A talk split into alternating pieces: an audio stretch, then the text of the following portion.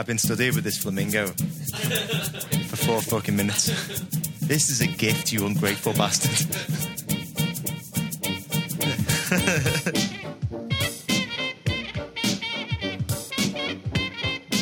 Hello, everyone, and welcome to a spooky edition of Films on Trial. I'm Gav. I'm Alex. I'm Joel. I'm Dave. And I'm Austin. And just like Halloween three, the Halloween horror continues, which is true because this is the return of Halloween Horror Month. Is it? What did I is tell you now? About getting those sound effects prepared? Come on. Oh. Oh. Oh. Oh. Well, well done. Oh, he's still got more. It, it almost, I was thinking he's going to redeem himself. Yeah, no, no like, like, it's impossible to play one-handed at an angle with my big foam fingers. I'm sorry. Anyway, right, it's Halloween Horror Month. Seriously, though, if you've never heard this show before, then hold on to your, I don't know, what are they, children's masks? Because I didn't write anything for this.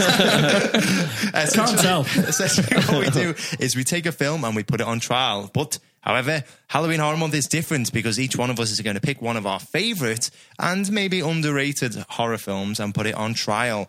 Essentially, there's going to be a lot of other shenanigans, including some spooky organ music, mm. some sound effects, a caption contest, questionable impressions, and lots of banter. So do stick around.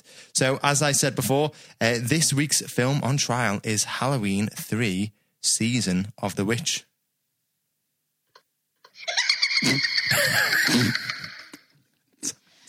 Shit.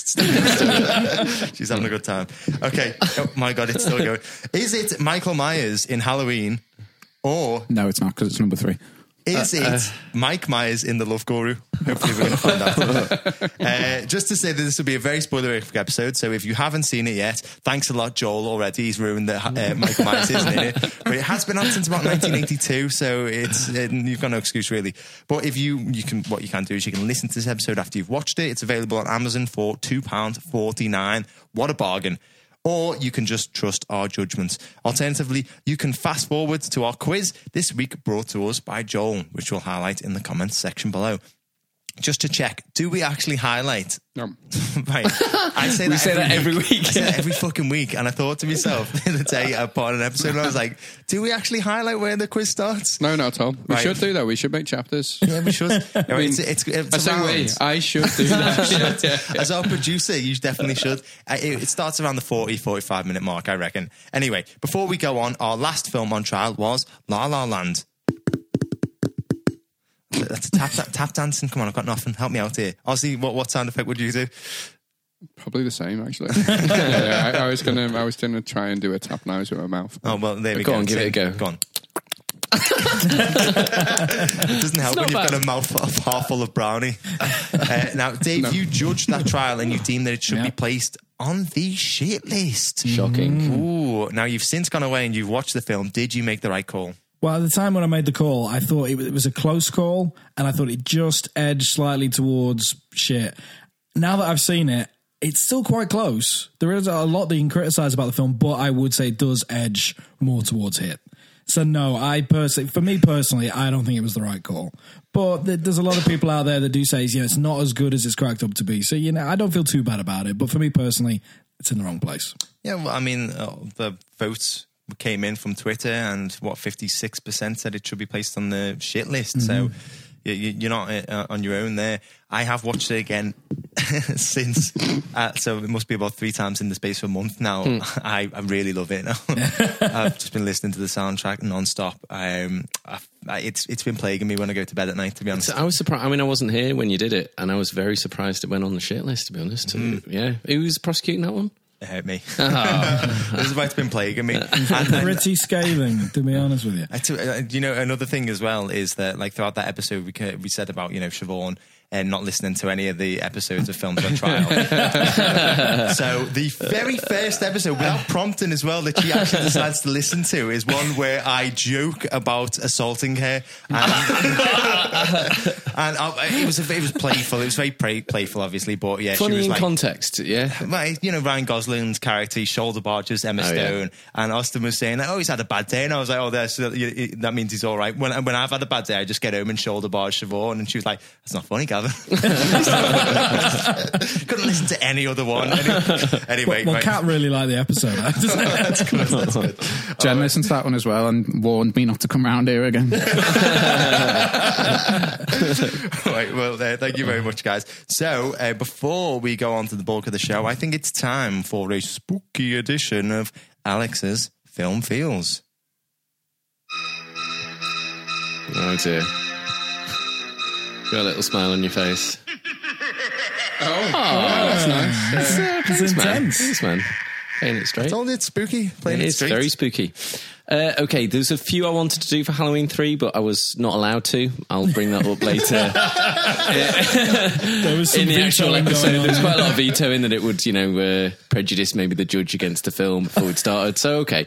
Uh, for me, I think most horror films have a twist in them. And so I was, I was wondering, what do you think is the best twist in a horror film? You know, the one that makes you go, didn't see it coming. For me, I'm going to go right at the bat and say Sixth Sense was the best twist. It was a good ever. one. It's up there. M. Night Shyamalan has tried to recreate it ever since. Oh, Shyamalan? Shyamalan. Yeah, Shyamalan. Sham- Wait, Sham- you both said Sham- two different ways to say it. Don't look at me like that if you both don't know. M. Night Shyamalan? Shyamalan? Shyamalan? Shyamalan? Let's not spend five minutes. Maybe we can ask someone to record it and email us it in. Okay. Yeah. What message yeah, yeah. is it? We've got a Facebook, haven't we?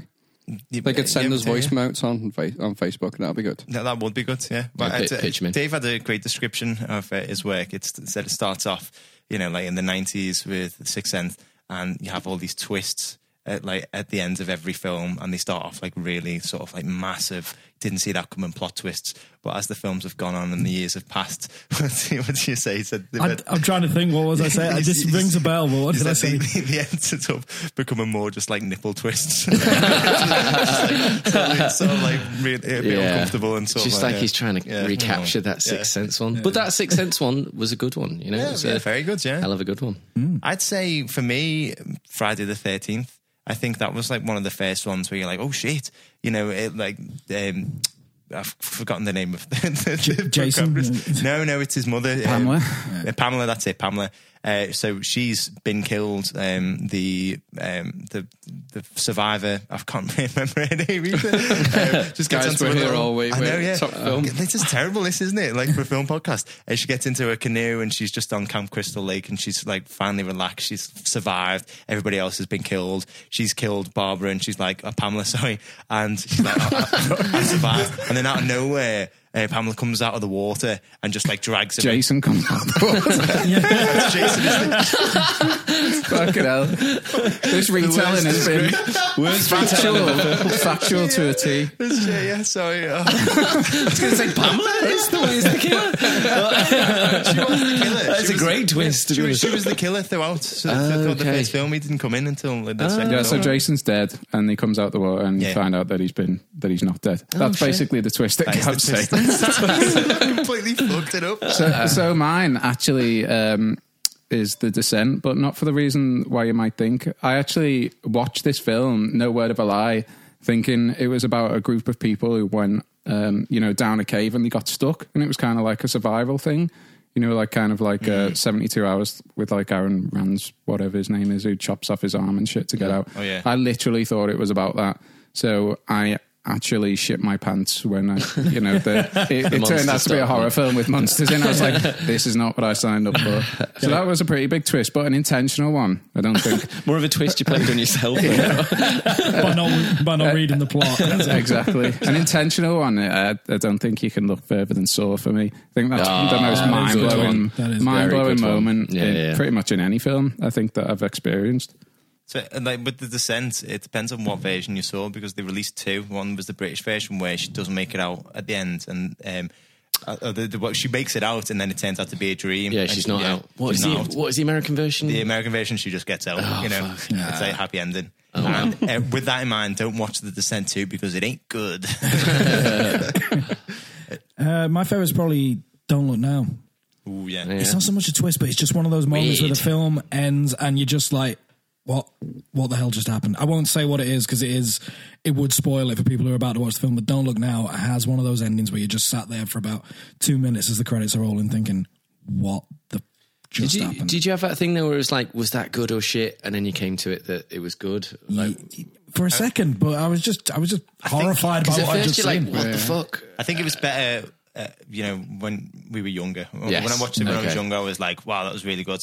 And when you've watched it, as, as a, you know, I've got well, all day, you know it's, it's like, coming. Mm, it's a bit, mm, yeah. But is that just because you knew it was coming this time yeah, round? Maybe. Like if you, if you watch it, anything it is a bit, first yeah. time, or is it, is it? And another reason I won't describe it is because if I put it into words, what it is, it's going to sound shit. But if you watch yeah. it, it's actually it does surprise you. Yeah, I couldn't think of too many. I mean, I wasn't sure to get out of a twist in it because I just enjoyed that, but. Mm. Okay, the only thing I could really think of having seen fairly, not recently, but at all, was like The Others, when the... Oh, yeah. The, oh, yeah. The, oh, yeah, the yeah. woman is actually... The, yeah, they, yeah, yeah, yeah, yeah, that's and, a good twist. And they're actually... Twist, yeah. The, yeah, they're actually the ghosts, aren't they? You I think mean, they're the ones getting haunted. Fucking hell, you know what I mean? the whole... The whole podcast is full of spoilers. Doesn't matter what film we're going to discuss. It could be a film that's out right yeah, now yeah. that's not I even mean, listed in the credits. We, we're going to spoil it. For we spoiled the fact that The Descent is a horror film in a way. Yeah. So I know. mean, I spoiled uh, the ending of Friday the thirteenth incorrectly, and then Joel spoiled it properly. So, yeah. Um, I'm surprised, Leslie, to be honest. I thought you were going to go Hocus Pocus. I was tempted. It turns out it wasn't a real cat. Right, okay. Well, thank you very much for that, Alex. Yeah.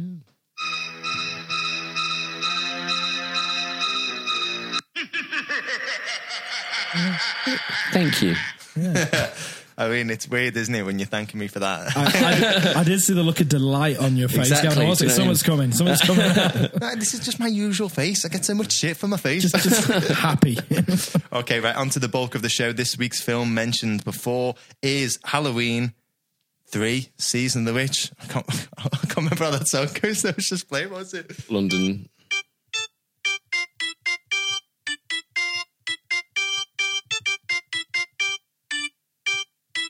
Ah, oh, well done. Nice. So, Man, I, I was, was just like, waiting for you to fuck up. I was just sweating so much towards the end. I don't think this has ever happened. I've played the song all the way through properly. Well done. Oh my God, I'm what, going now. What, what grade piano are you? Eight. It's like a lot of bribes. Nails London's a burning. Lot, a lot of bribes. Okay, so uh, ha- this hasn't been picked out of the hat at random, as I said before, but instead it has been chosen as part of our Halloween Horror Month by me. And as I pick the film, I will be defending it and trying to get it placed on the hit list. Now, I'm a bit like, now, so I've done something different here. Instead of going for characters from Halloween three. I bet. Well, I've, I've, I've reached out, okay? So I'm a bit like Ghostface. Is there a reason for this? No, I'm yes. going to do a different... As the judge, is there a reason why you're picking different I'm going to do a characters? Different one each week. So I'm thinking Halloween, okay. Classic iconic horror icon in Michael Myers attached to the name Halloween. So I thought, I'm going to do I'm going to do that. I'm going to do something different next week and the week after. Trust me, I know what I'm on about here. Right, I'm a little bit like Ghostface from Scream. I have an elongated, milky white face. And I pissed around a lot in school. uh, now, the rest of the roles... Is that a spoiler? I mean, if it is, they're going to be bitterly disappointed when they tune in to Scream and it's just like, not like some guy dicking about in school, but actually murdering people. Uh, now, the rest of the roles have been picked out at random. So, joining me in defense will be Dave. Now, Dave is a little bit like Jason Voorhees. He looks like he also had a lot of bad experiences at summer camps. Now, acting as prosecution and trying to get this film placed on the shit list will be Joel and Alex. Joel is just like Leatherface. He's quiet and doesn't like change. But... he's a dab hand in the kitchen. So he swings around about, isn't he? And Alex is just like Freddy Krueger. Bald. Now, just like just like real court advocates will be making the best case for our roles. These may or may not be our genuine opinions, though, so do stay tuned to the end of the episode to hear our real thoughts. You made this personal, by the way, Hudson. Which means that this week, Austin has the most important role as he will be playing the judge. Now, Ozzy is a little bit like Michael Myers. He's quiet, often wears boiler suits, drives a creepy van, hasn't watched a lot of films, is very creative, he likes Halloween, and he hangs around a lot outside schools. I mean, the list goes fucking on there. Uh, now Ozzy must decide which list the film should be placed on, hit or shit, based solely on the arguments put to him and not using his own opinions. Now, before we get started, I think we should give the listeners a bit of a better understanding as to what this film is about. So let us spin the wheel of impressions. So here we read off the synopsis of the film in the style of one of the cast or characters from the film. This week it has landed on me. So how should I read the synopsis out? You know, sometimes when we do this and there's a film and you just can't think of any notable character, it's, it's just one of them. I, I, I've got, I agree wholeheartedly with what you're saying, but, uh, but I'd like the terrible Irish accent of the motel guy. And I, I want it as terrible as the motel okay, guy does right. it. A kid's on home on Nailing it. Silver Shamrock masks for Halloween. Doctor Daniel Chalice seeks to uncover a plot by Silver Shamrock owner Conal Cochran. That is... That's actually Bob on. Yeah, yeah. Wow. Oh, I can't wait for this one. Without further hesitation, Ozzy, would you like to please kick off proceedings? Yes, thanks very much. I feel like that's all the summary I need. the, mo- the motel owner's barely in it. Okay. Um, genuinely, let's have a... Can I hear a few words from the defence just to get started? Set the scene. Let me... Uh, Let me let me understand where the good, the really good bits of the film are. Okay, well, throughout, essentially. That's where the really good bits are. Now, the reason I like this film so much is because it is fucking bonkers. It is truly, truly mad. Now, like, so I'll give you a brief summary. A man is admitted to E R in a bad way, clutching a children's Halloween mask several days before the holiday. He is murdered in his sleep by a shadowy, suited villain who then sets himself on fire after carrying out the act. Now, the doctor on call and the man's daughter then race to find out the cause of his death and the hidden horror of the Halloween masks. Now, they discover the masks are manufactured by this toy company in a small rural town, Middle America. The town is like a ghost town and all the townsfolk are like something out of the Truman Show. It's really spooky and creepy. Along the way, we find out that the shadowy suited villains, wait for it, are robots built by the toy company's owner. And that he has, wait for it, stolen part of Stonehenge and is using the Halloween mask to murder millions of children as part of a pagan Halloween ritual. Wow. Now, like, honestly, as I said, it is campy, it's cheesy, it's bonkers, but the thing is, is that it definitely knows it is, and it just is a lot of fun. It has fun with itself, and it's fun to watch. I, I'm just going to mention a quick fact here. I'm, I'm speechless, so you go. uh, so, so I actually did a little bit of research, and, and John Carpenter basically wanted the Halloween series to be like um, American Horror Story, so he wanted like each film to be kind of a separate story, if you like. But, yeah. you know, after one and two were so successful, he didn't fucking tell anybody. like, he, he just decided to make number three. So everyone was like, oh, I can't wait to see what Michael Myers has been up to. And then they go into the film and he's just absolutely nowhere to be seen. And not only that, the plot is just, as Gav described it, so fucking, like, ridiculous. It's one of the most ridiculous plots that I've ever seen, um, you know, and... Coming after one and two, it's just mind-blowing. Yeah, to, to further kick the audiences in the dick as well, not only does he, like, not put Michael Myers in it, he then calls it Halloween three Season of a Witch and doesn't put a witch in it either. So, do you know what I mean? It's, it's like, it's a double whammy fuck you to the audience. If I may. He's not fucking it's, riding a broom, doesn't mean that they're fucking not a witch. Before we go, if I may, it's nice that before you start, it's nice to have you back, Alex. With phrases like, kick the audience in the dick. That's what we've been lacking for the last two weeks. So, yeah, I appreciate been it. A little too clean. Now there, there is a witch. He's a, it's essentially a druid, so it's basically just boiling it down to modern terminology. Yeah, a warlock, if you will, is essentially what he is. Season um, of the Warlock, then. Yeah, well, he can be Season of the Witch as well. But to be fair, Joel stumbled across something quite important there. This film got savaged by critics because of the absence of Michael Myers. Basically, there was nothing in the marketing, nothing in the posters that told people to brace yourselves. Michael Myers isn't in this one, and that's why fans were so disappointed. That's why it got a lot of the hate that it did, because Michael Myers was nowhere to be seen, and no one knew going into that cinema that it was going to be that way. If you look back at it now, that's just poor marketing. That's not necessarily a bad film. All it was, it was lacking something that the audience were expecting. That's not the fault of the film.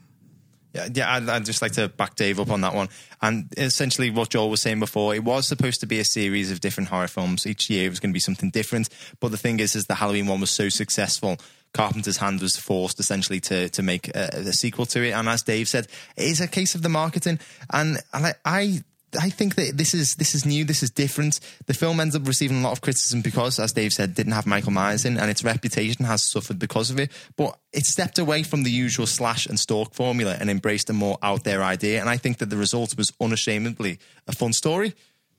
Right. The main thing that Gav's saying is like, it's bonkers and it knows it. And it, that just doesn't come through in this film. This film is boring. It's boring all the way through. It's not an entertaining film. It's not scary, which is meant to be, you know, a horror film. And it's not funny, which, so if it's bonkers and stuff like that, you're not, you're not laughing, to be honest. The, the plot is nonsensical, but not in a funny way. So when he says like, we've stolen Stonehenge, that you would think would be hard not to make funny. Do you know what I mean? But it is. Like, it just says, we've stolen, we've, we've taken Stonehenge. You'd never believe how we did it. And then the carry, they just carry on and it's like, well, did, like, what? Like, what? I beg your pardon. Are you what? Like, you've taken part of Stonehenge and you're not going to even, we're just not going to touch that. Oh, exactly. We're just going to walk. They took a piece we're just gonna, of Stonehenge. They, they took... like a, a block, one of the blocks of Stonehenge I, I they say, took from Stonehenge. Yeah, this was the eighties. The National Trust wasn't as big as it is today. You know, yeah, security sell-off stuff. I, Conservative I, um, governments, cuts everywhere. You know what I mean? They didn't have anybody guarding the blocks. It's true. I, you could wander up there and just wander around the stones. Can't do that anymore. I liken this film, Ozzy, to imagine you've just watched all the three Star Wars, and then they release Star Wars Four, but it's but it's uh, the Christmas special. And if you watch that on YouTube. That's a, that's yeah, what that is this is much. Kind of like. Yeah. It's just, it's a completely different direction. And what Gavin says is true, but you can't make a completely separate film without telling anybody, because it's like going to watch Toy Story four, but it's not about toys anymore. It's about fucking dinosaurs. Yeah. You know, it's fucking stupid. There is a dinosaur. There is a dinosaur in it. And, and the, not uh, a toy one. Like, you know, Dave was saying it's poor marketing, but not a bad film. It's poor marketing and an extremely, extremely bad film. Like, a, like a really shockingly bad film. It, it, it, it's it, like the plot is doesn't make any sense. The the script, I can't remember one line from it. And and like nothing really happens. Like, so this guy is a doctor in a, I mean, it's just unbe- it's unbelievable even saying it. He's a doctor, the guy who begins the film, and I'd say that that first opening sequence is the the only time in this film where it's kind of like, okay, the opening bit.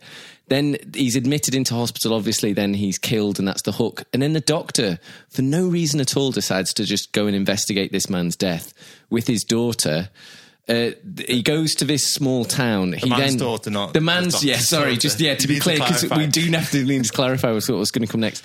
He goes uh, with the daughter, who's just lost her father. By the way, I mean, the, like, like, like like the day before, lost her father. She they go to this small town to start investigate things. They have sex in a motel room for literally no reason. I mean, they're meant to be investigating this guy's death, and he's just like, let's shag, like they do. Just yeah, yeah, yeah, yeah. Honestly, Ozzy, like that. People um, who it's experience not quite like grief. That. It absolutely is like that. I mean, like, I can't see. Uh, People experience the, grief in different ways. Yeah. Is she, it portrayed in a predatory fashion like that, or is it just as though he, this is normal? He looks very much like her father, so you're extremely shocked when there's a moment when it's like, why is she sitting on the bed? Why is she coming out of a shower? It's like, they're not going to. No, they're not going to. He's obviously going to say, you, you're, you know, you're grieving. I can't take advantage of you. You're grieving and look about fourteen. I'm not, I'm not, she, she does. And I'm not going to take advantage of you. And then they have sex twice, right? And after the second time they've had sex, um, she, he says, by the way, sorry, how old are you? Oh, wow. Yeah. And she doesn't answer the question. She, all she says is, I'm older than I look. And then they just carry, I assume, have sex again. Is that is that right, Gav? Have I got that? Is there anything you'd like to disagree with what I've just said there? I think the way Alex is phrasing it. Oh, I'm sorry. How would sound, you phrase it? The way Alex is phrasing it makes it sound like he's doing an I D check after he's just banged it. Twice. Just to make sure that he's not going to end up in prison for statutory rape. But the, uh, the thing is, is that they, they're having a conversation, and the way she's talking, it, uh, you know, it, he's like, oh, hang on, how old are you? You know what I mean? It's it's it's. It's not like this. How old are you? Yeah. He doesn't know how old she is. And she looks young, man. She looks very young in this film. Uh, it's weird. It's very weird, Ozzy. You can't, you can't I, get past it. I'm not sure where to go after that as a, as a revelation. Is it a major plot point? Uh, no, no, really. no, it's not. It's so it's actually shoehorned in there for the sake of it being a section. Shoehorned in there, right? Essentially, it's like these two people, uh, like they're, they're just getting close. They're, they're becoming close while they're investigating this man's murder. And the Can you say that with a straight face? Not um, our father's murder.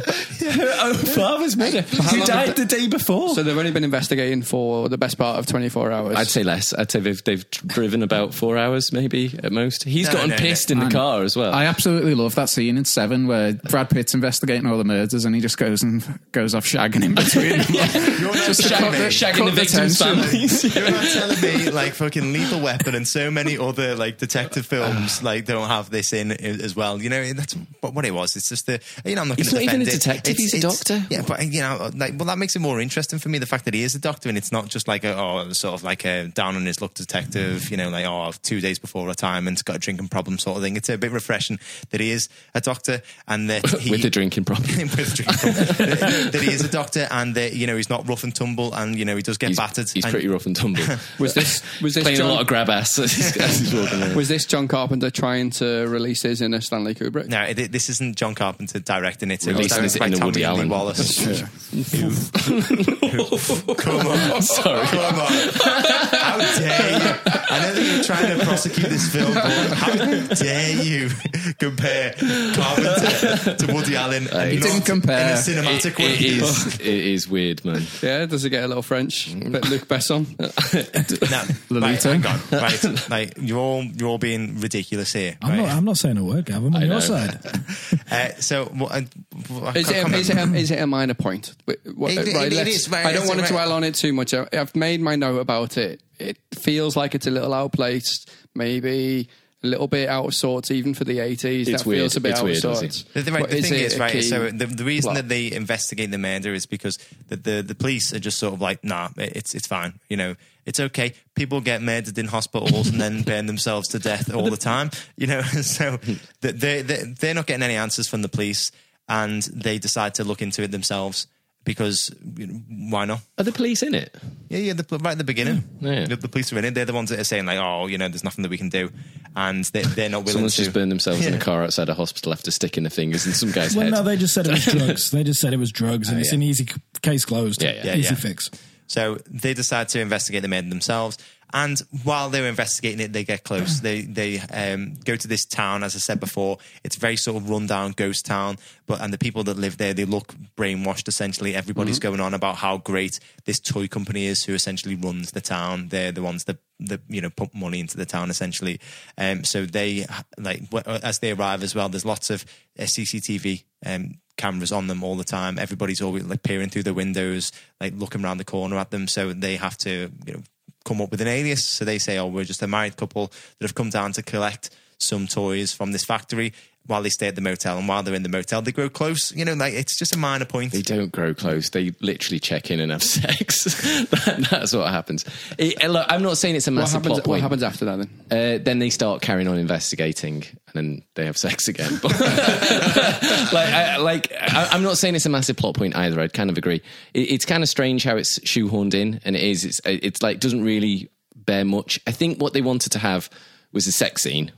I just think they miscast the two leads if they wanted to do that. So I don't think it's as insidious as maybe I made it sound before. They're just, the guy looks too old and she looks too young. So if they wanted a sex scene, absolutely fine. It just looks very odd between so, those so two in, people. In that sense, is the chemistry between them um, not romantic then?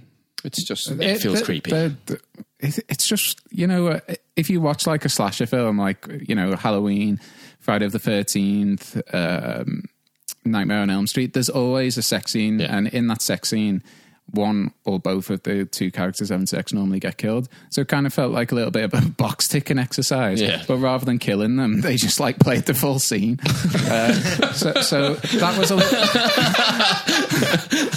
so, so that was that was a little bit weird. But then you could, you've kind of got to distance yourself from it and think this is actually Halloween three. You know, most people who watch it have seen Halloween one and two, and I had, and I hadn't seen number three. Um, And it's just a completely different tone. Like Halloween one and two are like really tense. Like Michael Myers, like stalks people, and you know, there's um, it's it's not always scary, but it's tense. And number three is just moments like that just completely drag you out of it. And not only that, like when you can't even understand the plot, it's uh, you know, it doesn't help the matter yeah. anyway.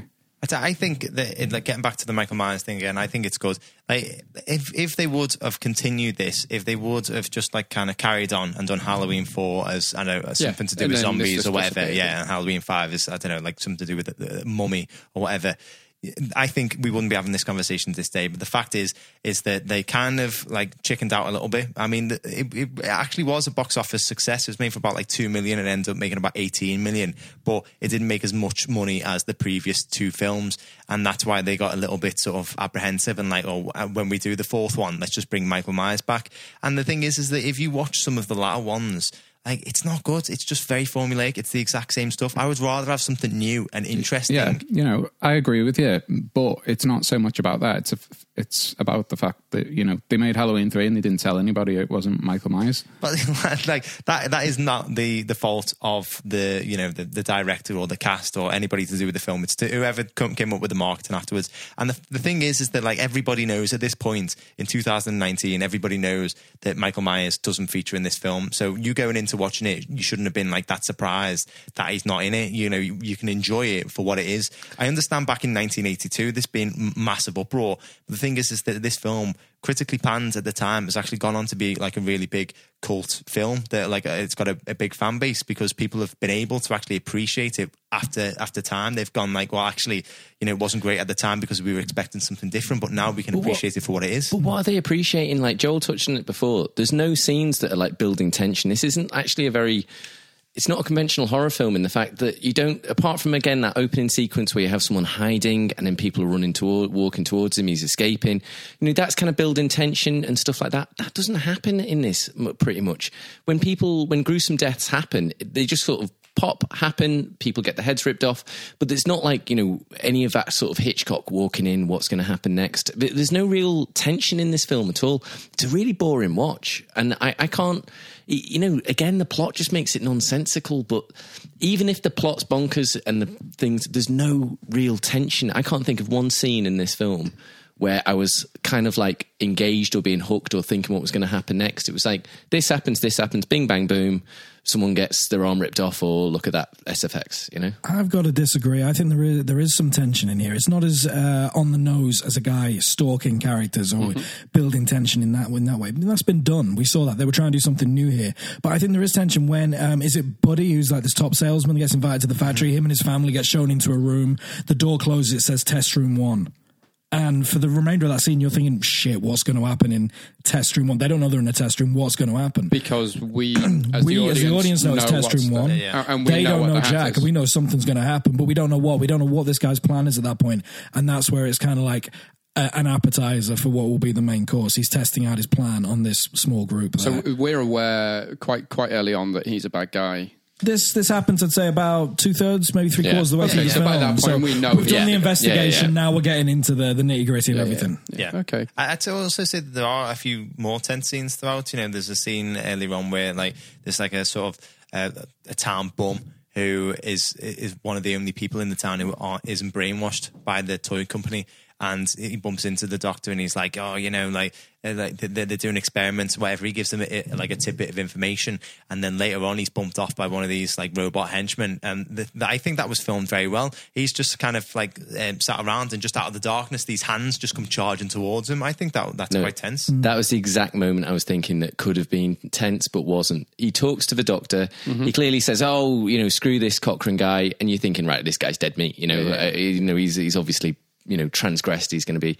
And like, he seems to walk away from the doctor, seems to walk straight into the hands, is uh, put on his knees, and, you know, there's no being stalked. There's no, almost, you know, and I know maybe it's done before, but there's a reason it's done. It's because it, it, it's not, it's not even comedic. It's just bing, bang, boom, he's dead. And it, it's like, right, well, why didn't you make me feel a bit scared? Well, the thing then? is, is right, you've just said that you knew he was going to die. You're like, you're like, oh, he's just yeah, s- but you can, you can know it, but you can still so, show it so, in a scary but, way. Why, why drag it out for like twenty minutes? Like, oh, yeah, to, they're going to come back. To increase the tension, to make it interesting to watch. I, I disagree. I think like for that, that was different because it wasn't the sort of like stalk and slash thing. It wasn't like, oh, we can see Michael Myers coming close to him. We can see the camera from Michael Myers' perspective. And then, you know, like, we can hear stuff going on in the background. This is just like these hands just come out of nowhere and then just start strangling him. And I think that's a bit more shocking than like kind of letting the audience know that something's going to happen. It was just, as you said, just comes around the corner and bang, there you go.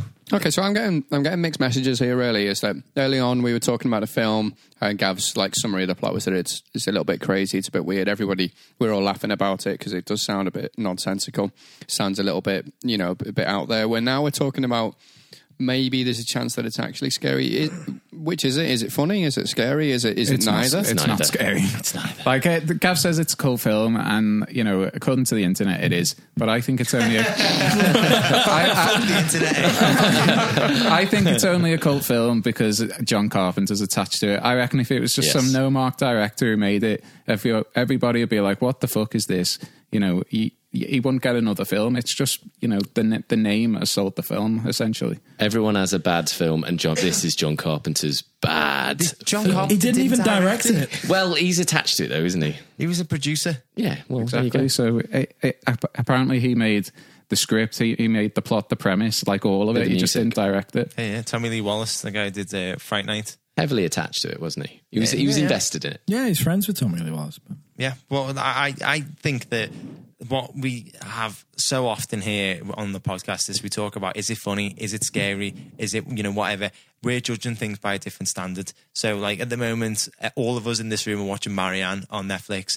Uh, several of us have said how we've shot our pants several times, right? Then you go on and watch Halloween three. You know, of course, you're not going to get the same scares. You're not going to feel as tense or as scared as you do after watching that. I, I do agree with you. You know, I think... It's... Hang on, hang on.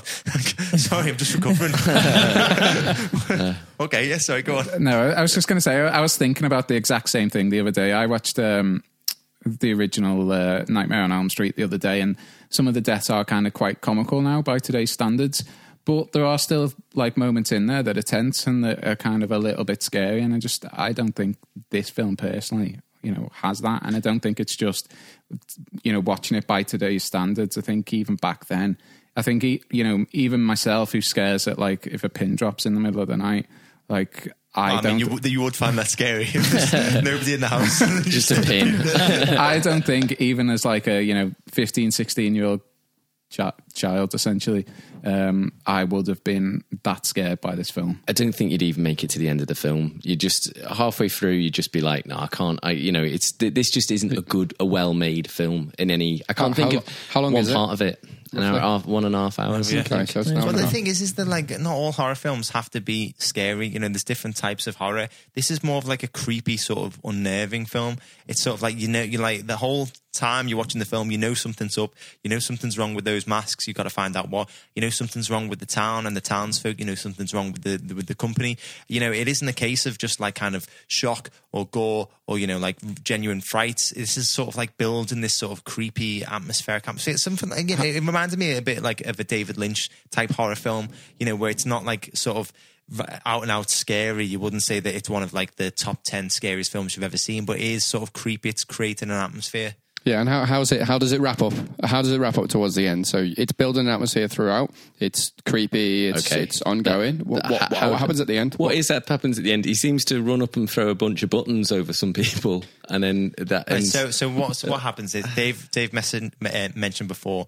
The the yeah, family gets led into a test room. Yep. So this is the top salesman, right? And yep. you know he's getting. So he's treated. the guy. Who, he's the guy who sold all of the masks. Yeah, yeah, he, yeah, he yeah. sold the most masks. So he gets invited to the factory. Uh, factory owner is the big bad of this. Yeah, yeah. He is the witch in question. He's and he's the guy who's witch. against the commercialization. He wants it to be satanic. Um, exactly, Conal, yeah. Conal Cochran, yeah, he's about yeah. making turning it back over to the pagans. So actually, he hates the salesman, even though he's the guy who's exactly, which is why he invites him. You know, you sold the most mass, have a tour of the factory, and we're going to kill you and your family. What, why does he hate his audience? I mean, his customers. Well, that's that's essentially what this film is about. This guy is a pagan, you know. This guy's a, a witch, or you know what Dave said, warlock, and the so thing he's is, built, is he's, built a, he's built up yeah. a massively successful business. Yeah, well, the thing is, is that like he hates what Halloween to kill his has, own customers. Yeah, he hates mm. what Halloween has become because he thinks that it's a sacred, a, a sacred festival and ritual, and he is against like the commercialization of Halloween. So that's what he's doing. He's he doing explains like a, this very yeah. well. No, I don't like, think it's as clear as, clear he, as they're he, making that's it. That's exactly what he said. No, this he is says, almost for line. He's like, he you, says, so you send your children like,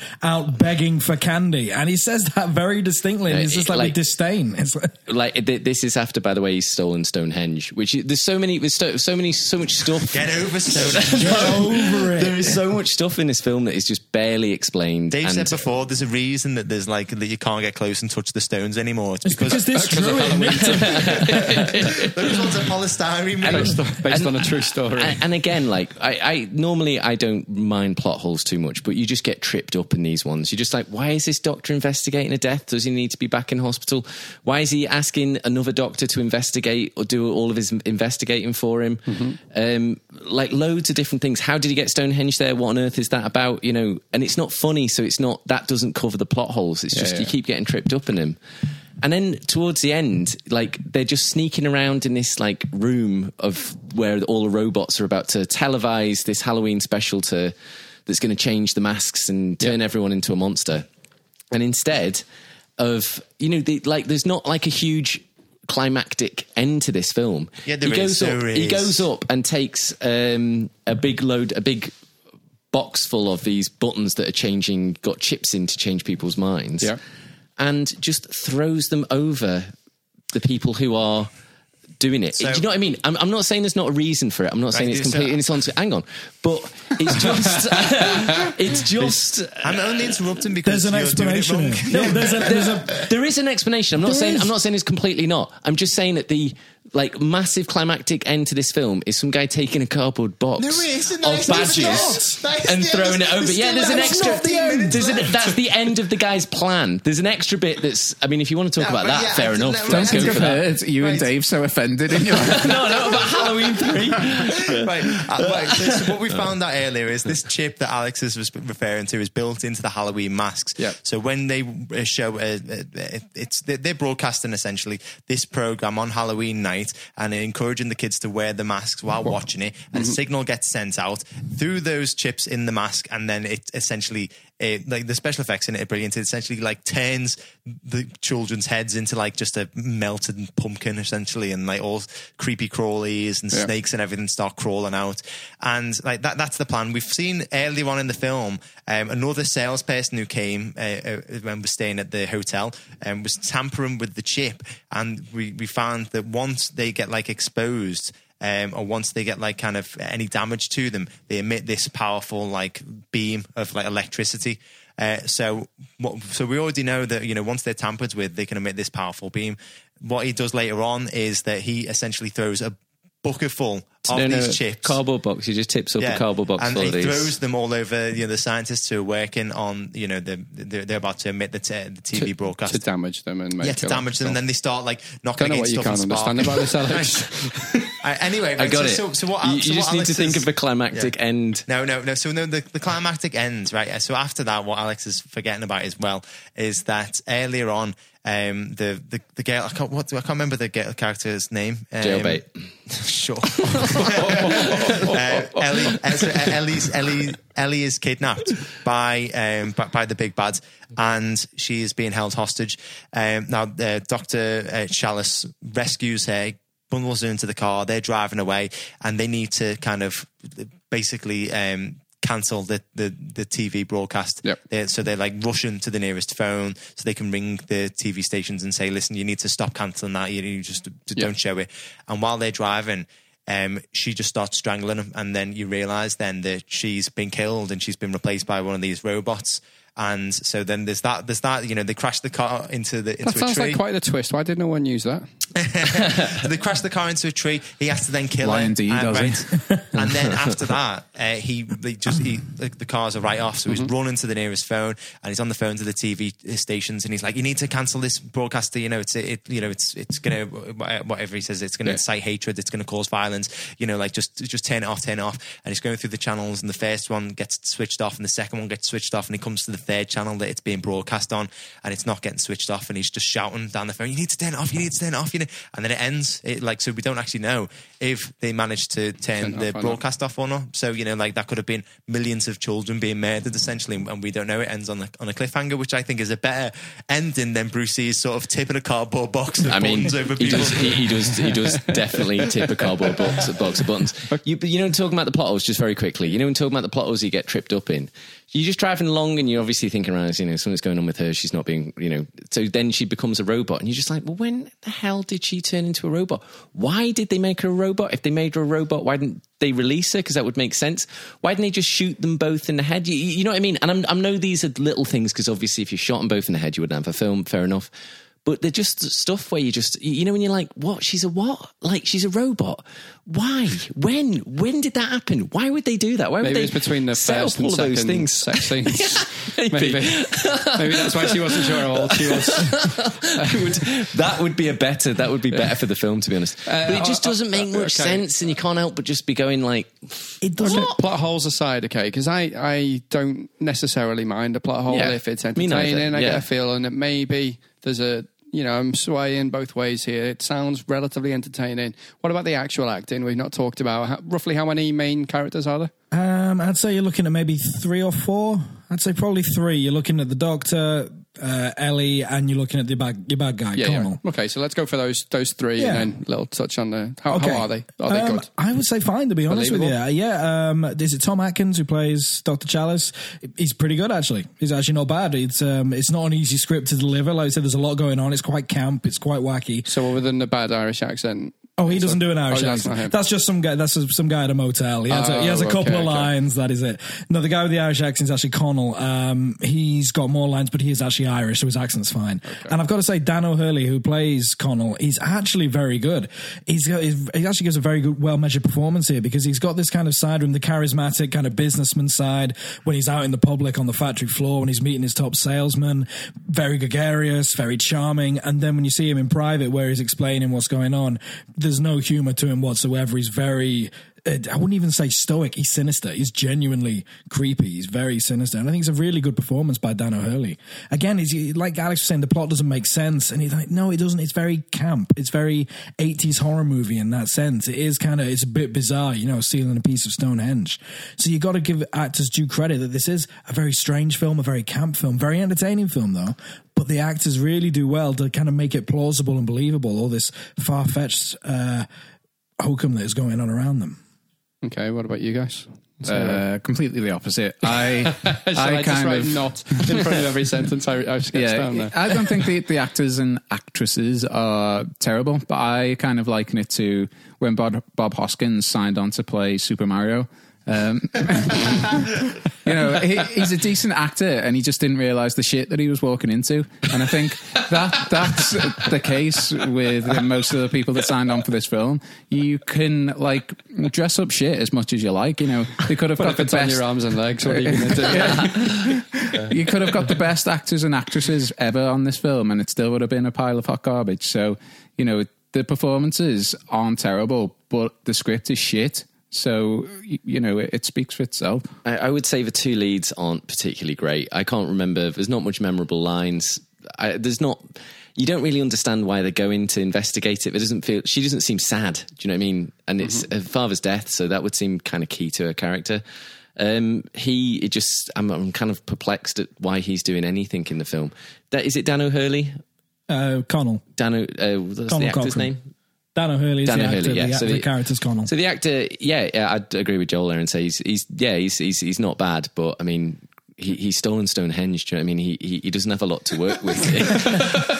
I, to be honest, he's got too much to work with, if you ask me, but he does uh, the, a good job. The only thing I disagree with what Dave and Gav are saying is the camp thing. I think they're overplaying that. It doesn't really come across as kind of camp and wacky and having a laugh about itself. It, it's not it's it's not that interesting, this film. It, it doesn't really, that doesn't come through, I don't think. Okay, okay. Um, does anyone have any little bits that you think I'm missing out on? I've not really, uh, I've not questioned. Is there anything you think is really going to push this minor, either way? Minor picky thing for me, and I could have got this wrong because, you know, I zoned in and out of this film. um, but there's like, a, I'm sure there's a scene at the start where like the original Halloween is on the T V. Yes. Yeah. And, it, it, you know... It, it, it, which kind of insinuated that Halloween one and two were fake, that it didn't really happen because they were watching it they, on T V. They, they didn't really. Um, so they were just films. that was that was kind of, you know, a bit like, so, well, like a very knowing. That was quite a thing in the eighties though anyway, wasn't it? Where films seemed to like reference, reference each other constantly. Yeah, but you know, don't don't remind us of a film that's better than the one you watch. Yeah, particularly it, if it's Halloween. It, it's, it's like, like a kick in the dick straight away no, when no, you go no, into the film and Michael Myers isn't there, and they've got the fucking Michael Myers film on in the background. It's like, well, it's, it's to distance itself and to make it definitely stand apart and say, right, this has definitely got nothing to do with Michael Myers, because in this reality, in this film,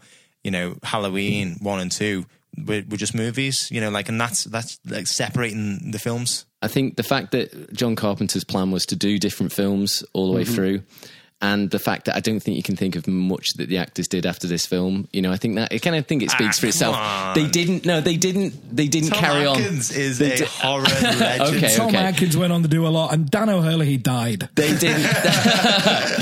they didn't. Uh, oh no, I'm not going to say that. they didn't do this. Uh, they did. They stopped the Halloween and they went right back to having Michael Myers in it for a very good reason, because this film bombed. Not just because. Not but just. But not that's the thing. Just it because. Didn't make it, it got as, critically as absolutely panned, and if it made any, it was because people probably thought Michael Myers was going to be in it. But the, the the fact is, they just didn't do it anymore. And if it had been a better film, they might have done it. But this film just definitely, you know, you watch it and you think, oh no, is this what we're going to? No, like if they tried to do a Halloween four and it was the same quality as Halloween three, Season of a Witch, that we'd never have had a Halloween five. It just wouldn't have happened. Yeah, but I mean, have you seen Halloween five? I would rather watch Halloween three than watch Halloween five, man. That is a stinking pile of piss. Like, I, I, I know you can't make a piss pile, but uh, just uh, imagine it's like a bucket. It's a, well, I was going to say, I don't want to hear I don't want to hear about the other Halloween. Freeze it. Freeze it. I, I, I, like, something that we haven't spoken about, right, is um, I think like the The camera work is very good. Mm-hmm. I also think that the music is, is very good as well. It's yeah. very I, very good at creating a scene, and setting a scene. It's very Carpenter-esque, you know, so very synthy, like, okay, very yeah, sinister. Yeah. And the uh, special effects as well, we haven't mentioned that. I think that is very well done throughout. Um, you know, there's some really great uh, special effects scenes. As I mentioned before, the scene where they put the mask on for the first time, and they mm. try the, uh, the the testing, like that. You know, that when you know, like the child's watching it, and then the child's head essentially just caves in on itself, and then all these insects start crawling out. You know, that's done very well. Yeah. And this all the by, scenes by today's standard, that's good. By the standard of nineteen eighty-two, was this yeah, yeah. came out? The, that's it's excellent. Yeah. Okay. Yeah, and, and uh, also the scene in which the um, the, the the killer sets himself on fire. I think that's very good as well. And there's also a few scenes later on which do look a bit hokey in comparison. Yeah. Like, you know, when the person's head is getting ripped off, you can tell that, you know, like that's, you know, not their head's getting ripped off, obviously. um, but, you know, like the, the majority of the special effects, I think, is very well done. Mm, it's done. I wouldn't say it was very well done. Okay, all right. Well, I think I've got a lot to uh, to go off here. You know, it's a shame that we don't stream this because facial and facial expressions uh, are playing a big part of what I'm going up in here as well. So, um, so I mean, yeah, you, know, you can't trust that face. You know what I mean? So many people have said that to me. Yeah. um, has anyone got a quiz? Who's, who's doing I a have. quiz this week? Yeah, I'll go uh, for so it. Oh God, look at Joel. He's taking his mic yeah, off the stands. He's, he's, it looks Proper like he's about to serenade us. Maybe I am. Uh, okay, so this quiz is called Slash or Gash. Um, oh, on Halloween God. three as well. I mean, okay, so obviously it's going to be about slashers. Uh, so, question one: um, who's killed more people, Michael Myers, Freddy Krueger, or Jason Voorhees? And you've got to put them in order, and then you'll get a bonus point if you uh, guess how many they've killed as well. Okay, I'm going to say Jason Voorhees. Is Jason the one with the hockey stick? Uh, uh, hockey mask. Hockey, hockey mask, mask. Yeah. Hockey mask. Jason Voorhees, Freddy Krueger, Michael Myers. I'd actually agree with that that lineup. Okay, go I'm going to say Michael Myers, Freddy Krueger, Jason Voorhees. I'm going to say Freddy, actually, no. Mike, Jason. Okay. Uh, does anyone want to guess the number of the highest kills? Uh, two hundred ten. Oh, wait, is this all together? No, just all, the, for that person across all his films. Across say, all the films. Yeah, I'm going to say Jason Voorhees, fifty-seven. Who's had the most films, by the way? I'm going to say... Well, that's probably a question for another later. eighty-five. eighty-five. I'm going to say Freddy, and I'm going to say seventy-one. Okay. Unfortunately, you're all wrong. So, uh, Jason is top with one hundred forty-six. Oh. Uh, wow. Followed by Michael Myers, one hundred twenty-one. Wow. And then Freddy Krueger, only forty-two. Oh, daft. So obviously, it's hardly even worth watching, is it? Yeah, Freddy's quite low down on that list. But question two, who's third in that list? So he is still a serial killer, but he's not in the same vein as those other three people. There's a little bit of a clue. Well, it's how, who's who's, who's fourth? fourth you mean? Cinematic serial. No, killer. Third. So Freddy Krueger is forty-two. Um, so he's like eighth or ninth okay. in terms of. So yeah. Which, who's above Freddy? Which cinematic serial killer oh, right. okay. has killed Hannibal Lecter? Oh, uh, Ghostface. Nope. nope. Say Hannibal Lecter. Because are we talking about just what you're told to kill? Because he doesn't kill that many on screen, does he, Hannibal no, Lecter? Maybe not, actually. So he... No, not, it, well, it's not Hannibal, it's not Ghostface. Uh, uh, Jigsaw. Correct, Jigsaw. Oh. He kills a shitload of people, doesn't he? sixty he kills. What about that one from uh, Jeepers Creepers? He kills about four people. uh, Every twenty-seven years there, mate. so, Give uh, him time. Like. But Ozzy just uh, mentioned this question then. So what franchise out of these three uh, people has got the most films? So Halloween, Friday the thirteenth or Nightmare on Elm Street? Got fifteen seconds. Friday thirteenth. Night, Nightmare on Elm Street. Nightmare on Elm Street. Okay, so Ozzy? I'm going to say Nightmare as well. Okay, so Friday the thirteenth, I've got twelve, Halloween, eleven, and Nightmare on Elm Street's got nine. I feel like ah. Friday the thirteenth, I'm missing a trick, really, aren't I? thirteen films. You wait, mate. Just keep, yeah, work, yeah, you just keep wait. working through Something's them. Clearly on its way. Okay, so this is for the more hardcore fans now. If Matty was here, he'd be all over this. Michael Myers' mask is obviously based on uh, William Shatner, but he almost wore another mask. Does anybody know who that one was based on? Uh, slash. Yeah, it was, it was Slash. Um, was it? No. um, um, oh, I've got no idea, to be so, honest. Uh, in the seventies. It, it, it was nearly an Emmett Kelly clown mask, uh, which apparently was to pay homage to Michael Myers killing his family while wearing one. Mm. Wow. Ah, uh, if wow. you Google Emmett Kelly, if you don't know who he is, he's like a, he's a clown, but he's, he's just basically a guy with makeup and a red nose. Um, so the Ghostface mask was an already established mask, or was it modelled on the Scream painting? Modelled on the Scream painting? I'm I'm going to say already established, just as a curveball.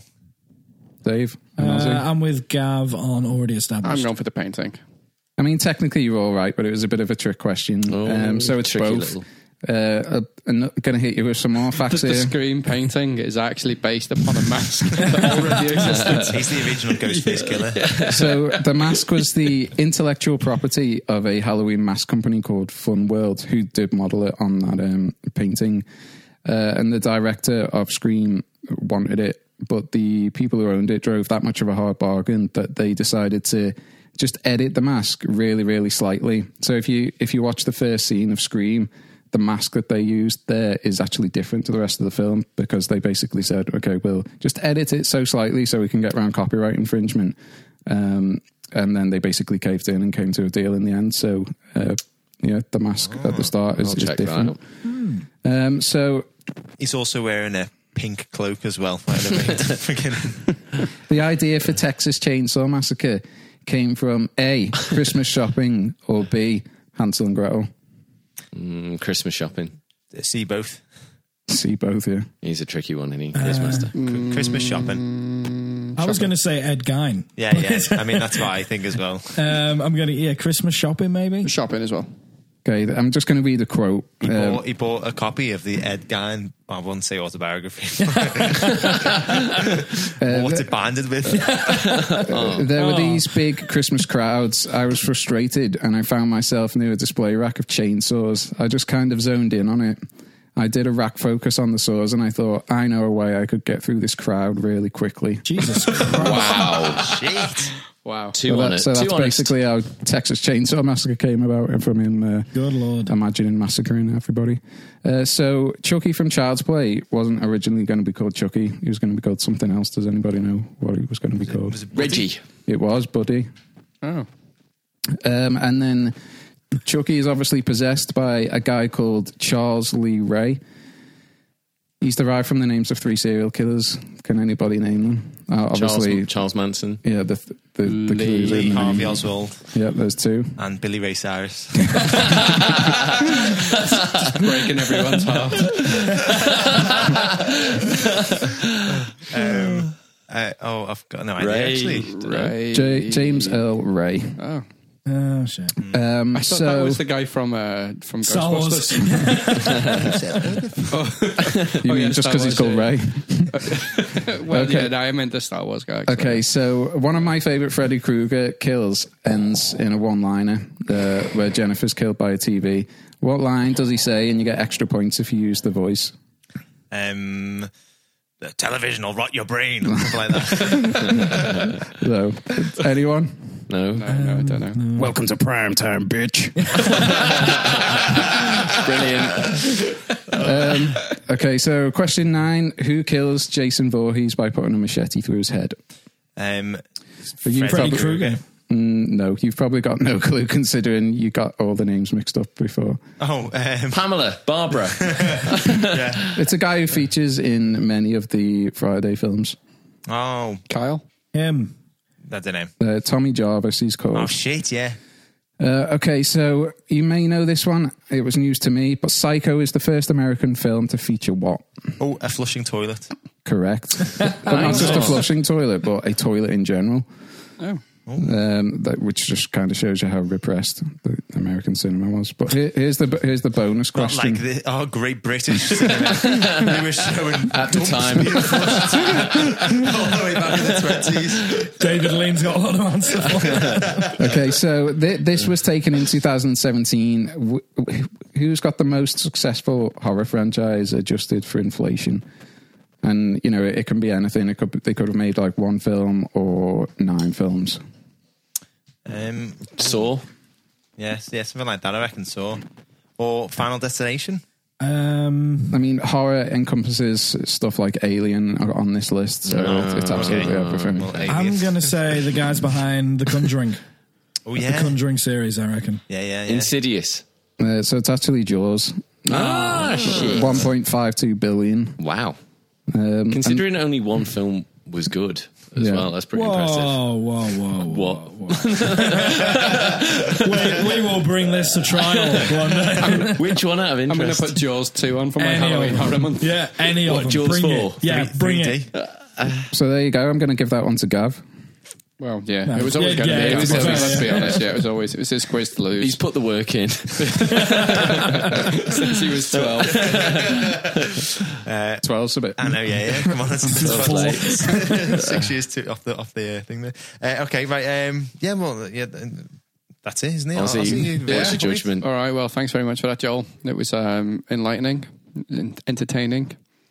Much like this film sounds as though it is. Um, you know why it's a tough one. Um, based on the looks around the room and pretty much the opening paragraph, um, I was already swaying well towards that steaming pile um, with, you know, with such great films on there that, that already. You know, I was going to stick it right up alongside Gattaca. La La Land. La La Land.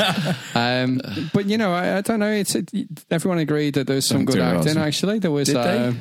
I thought it seemed that way, yeah. It seemed like it was fairly well. Well, I, I, I, there was a lot went on in the room that was not spoken. Aussie. And I think it's Aussie. A real shame for the listeners that they missed out on, on, on the real conviction that was put in both arguments. I'm looking dead at you when I say this, Alex. Don't do it, Aussie. Look at them. Look at them. Do you believe them, Aussie? No, I If you I put really this don't. On this list, you've been I'm, paid off big time. Yeah, I'm, no, no. I'm going to put it onto the shit list. Thank I just felt God. Like I couldn't believe anything that was being said in the room. Yeah. That would have been a travesty of Crossroads proportions. Hey, I thought that's a good film. That is a good film. All right, okay, so honest opinions. Uh, I'll Gav. Start with me. Uh, it wasn't as good as I remember it. I bet. How did you find it when he grabbed the nurse's ass right at the beginning? Yeah, no, right from that moment I was like, oh, yeah. Um, I, I, I mean, I, yeah, it wasn't that great. I, I think uh, Stacey Nelkin did a good job with what she had to work with. Miscast. She had a complete like load of shit to work with, to be honest. Um... I mean, she started off quite well. It reminded me of a, a bit like uh, Vera Miles as uh, Lillian Crane, you know, at the beginning of Psycho. And I was like, oh, yeah, she's got something to her. And then as soon as they got to the hotel, it was literally like, oh, no, she's a sex symbol. And then a damsel in distress. Yeah. But, you know, as I said, she did a good job with what, what she had to work with. And, you know, uh, you, the points that Dave made about the cast. I still think that the special effects and the camera work, the music, I think they were all good. And I do think that it is an enjoyable film, but nowhere near as good as I remember it. You know, like it is, it is just, oh yeah. It's when do you remember it being how good? Do, how do oh, you remember it originally? Yeah. Uh, uh, last like last two years old.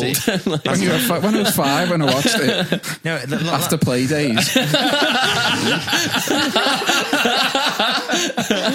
this was instead of play days. uh, no, yeah, no, probably when I was like a young teen, uh, I think maybe, or maybe like twelve, thirteen. Well into Halloween franchise, yeah, and well, desperate to love Carpenter. Exactly, yeah, yeah, yeah, yeah. Like, like my love of Carpenter had already been established, yeah. and I dipped the toe into this, and obviously that's probably what it was. Looking through rose-tinted Carpenter yeah. glasses, um, but yeah, it's not—it's not as good as I remember it now. Dave, yeah, um, I agree with a lot of what Gav said about, you know, the cast and the special effects. You know, there are there's merit to this film, but it, it got the bad rep it got because Michael Myers wasn't there. That it was as simple as that. Take Michael Myers out of the equation, this film is no better or no worse than any other film that came out in the early eighties. But then remember, a hell of a lot of shit came out in the early eighties, and yeah, this is this is pretty bad, to be honest with you. It's it's not as good as you remember. Alex, you yeah, look like you hated it. It's a poorly made film in ev- in literally every aspect of film. It is poor. And Joel, Joel can barely raise yeah, himself like, to the mic. I was pretty surprised at how shit it was. And yeah. I, I actually agree with what I said. If Carpenter wasn't attached to it, no. it this would be forgotten about like instantly. And I am actually very, very surprised that it's even considered like a cult classic because there's nothing classic about it. And I think it's more that Gav hates us. That he's picked it. So as, as I was saying off air, I, I, I quite lo- look forward to Gav's horror picks because, you know, he, he's got a lot of knowledge there, and I always I think know. he might uncover, um, you know, yeah. enlighten you, yeah, like, great, give great me like a nice little gem. But so far, it's just been utter shit. What was that but first what a piece debate of shit? We've had. Uh, like, yeah, the thing is, right? What's the one the, the Billy Zane one? The demon, the demon, demon night. Fuck demon. you. No, you fucked me twice on Halloween horror film. Fuck you. I wouldn't mind. If you would said Pet Cemetery, but Demon oh, Night, and Pet Cemetery. Demon Night is a fucking classic. Right, see, this is the thing: is that I could pick, you know, I could have picked Halloween like four or five or whatever. You know what I mean? I could pick films that people already know that are like kind of. I imagine whatever Joel's going to pick is going to be like one of these films. Is going to say, oh, it's yeah, it's really Marmite, but actually, because I've only seen ten horror films. You've seen about two thousand. But, but the thing is, is that like I, I've gone for something that I know is like quite divisive. It's got a really big cult cult following, as I said before. But it also was critically panned, and I and I hadn't watched it in about like fifteen years, and I thought, oh, that'd be an interesting one, you know, because uh, it'll be an interesting one for me as well to, to defend it if I don't actually like it. Yeah, okay. So uh, that's that's what I've gone for. But next time, it's okay, brave, admittedly, Jesus Christ. I'll pick a better one. Calm down, right? So high roll lower. Ah, oh, higher or lower than our previous film. Well, La La Land. La La Land. Lower. Um, lower. Which it now sits, sits next to on the shit list. What did La La Land get? ninety-one and eighty-one. Oh my oh, God. Definitely um, lower. I'm saying it's not even hitting over fifty. Uh, you'd be right. Uh, forty-two critical, twenty-seven audience. Oh, wow. wow. So, uh, like all that these, is, normally it's the other way around. Yeah, yeah, yeah. Um, so all the people that think it's a cult favourite have obviously not been voting, or maybe they are. Maybe they're, that's it. I think they are. It's a really small cult. um, okay, so once again, I put a poll up on Twitter over the weekend and asked our friends and followers which list Halloween three season the witch should be placed on. fifty-six percent of our listeners decided that it should be placed on the hit list. So those fifty-six percent are the same twenty-seven percent that have given positive reviews, I imagine. Okay, and before we adjourn the case, it's time for a little caption contest. Uh, so what I do here is I take a screenshot of the film and I put it on Twitter and ask our friends and followers to provide a hilarious caption, which we then decide um, we'll get. I'm sorry, I'm just talking here, filling time until my sound effect board comes on, but it's not working. Uh, so the winner basically gets a, a delicious frog-shaped chocolatey treat. Ribbit. There we go. So the caption I've got here is Tom Atkins angrily screaming into a phone.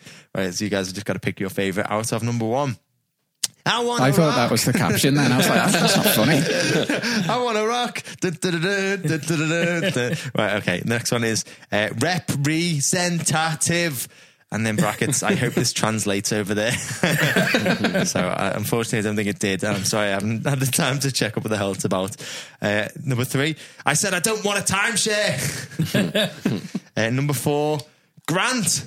I don't know what that is from Villain Gods too as well. I don't know if that's somebody shouting a name or I don't know. Anyway, right. oh, that, that's Jurassic Park reference. Oh yeah, it's Richard Attenborough. Oh, when he's on the phone, uh, the, oh, the raptors yeah, yeah, break yeah. through the grass like God. Okay, yeah, there we go. Oh, it's EastEnders and he's graphic. Oh, it's Barbara Windsor. Sorry, I, I always get Barbara Windsor and Richard Attenborough mixed up. You, you go yeah. too highbrow, Dave. Dave, you're joking, but I genuinely did think it was what Joel just said. So. uh, number five, Halloween three stands out on its own as fun and original horror movie. and, uh, he, he, he could have done a good job on this podcast defending it, to be honest. And the last one, number six, hey, I said I wanted the jack-o'-lantern with snakes and bugs, not the Trump mask that makes you an asshole. Okay, so our last one for I me like the last Political, one, I like yeah. the Trump mask, yeah. Yeah. Yeah. Okay, so congratulations to Tim Coates at Coates Tim. You've just won yourself a Flippity Freddo. Now, just because it's a Halloween horror, isn't oh, yeah. it? Yeah. Oh. Okay. Just it's before, a dead, dead frog. Really excited frog. Dead frog. Oh. So, just before we call it a day, we wanted to give a shout out to one of our podcasting friends, uh, Boobies and Newbies Podcast. Okay, so I've gone for something different here. Usually I pick uh, something film related that is quite similar to ours, but uh, this is a great podcast hosted by uh, one of our good uh, Twitter friends, Kelly Reynolds. Um, basically, she reviews a new romance novel every week.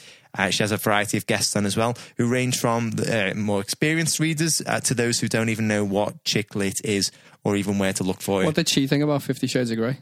I, mean, I haven't actually asked her, to be fair. I, I must definitely ask her what she reckons about Fifty Shades of Grey. So, Kelly, if you are listening to this, let us know what you thought of Fifty Shades of Grey and or Halloween three. And just don't do it, Kelly. I mean, to be honest, there were yeah. some serial killer aspects of Fifty Shades of Grey.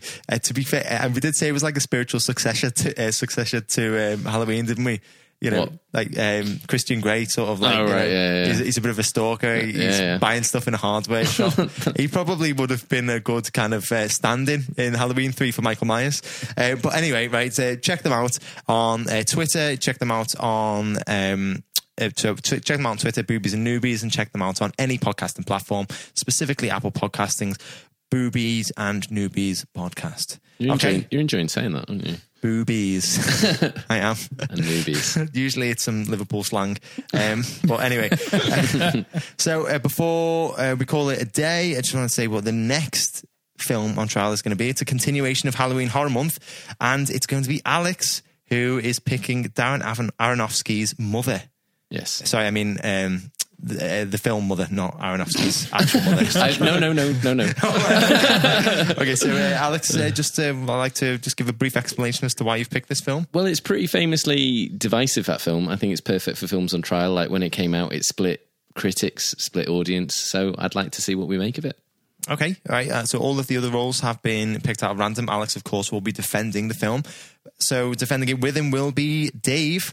In prosecution will be myself and Austin, mm-hmm. and in judging it, uh, the judge's role will be Joel. So look forward to that.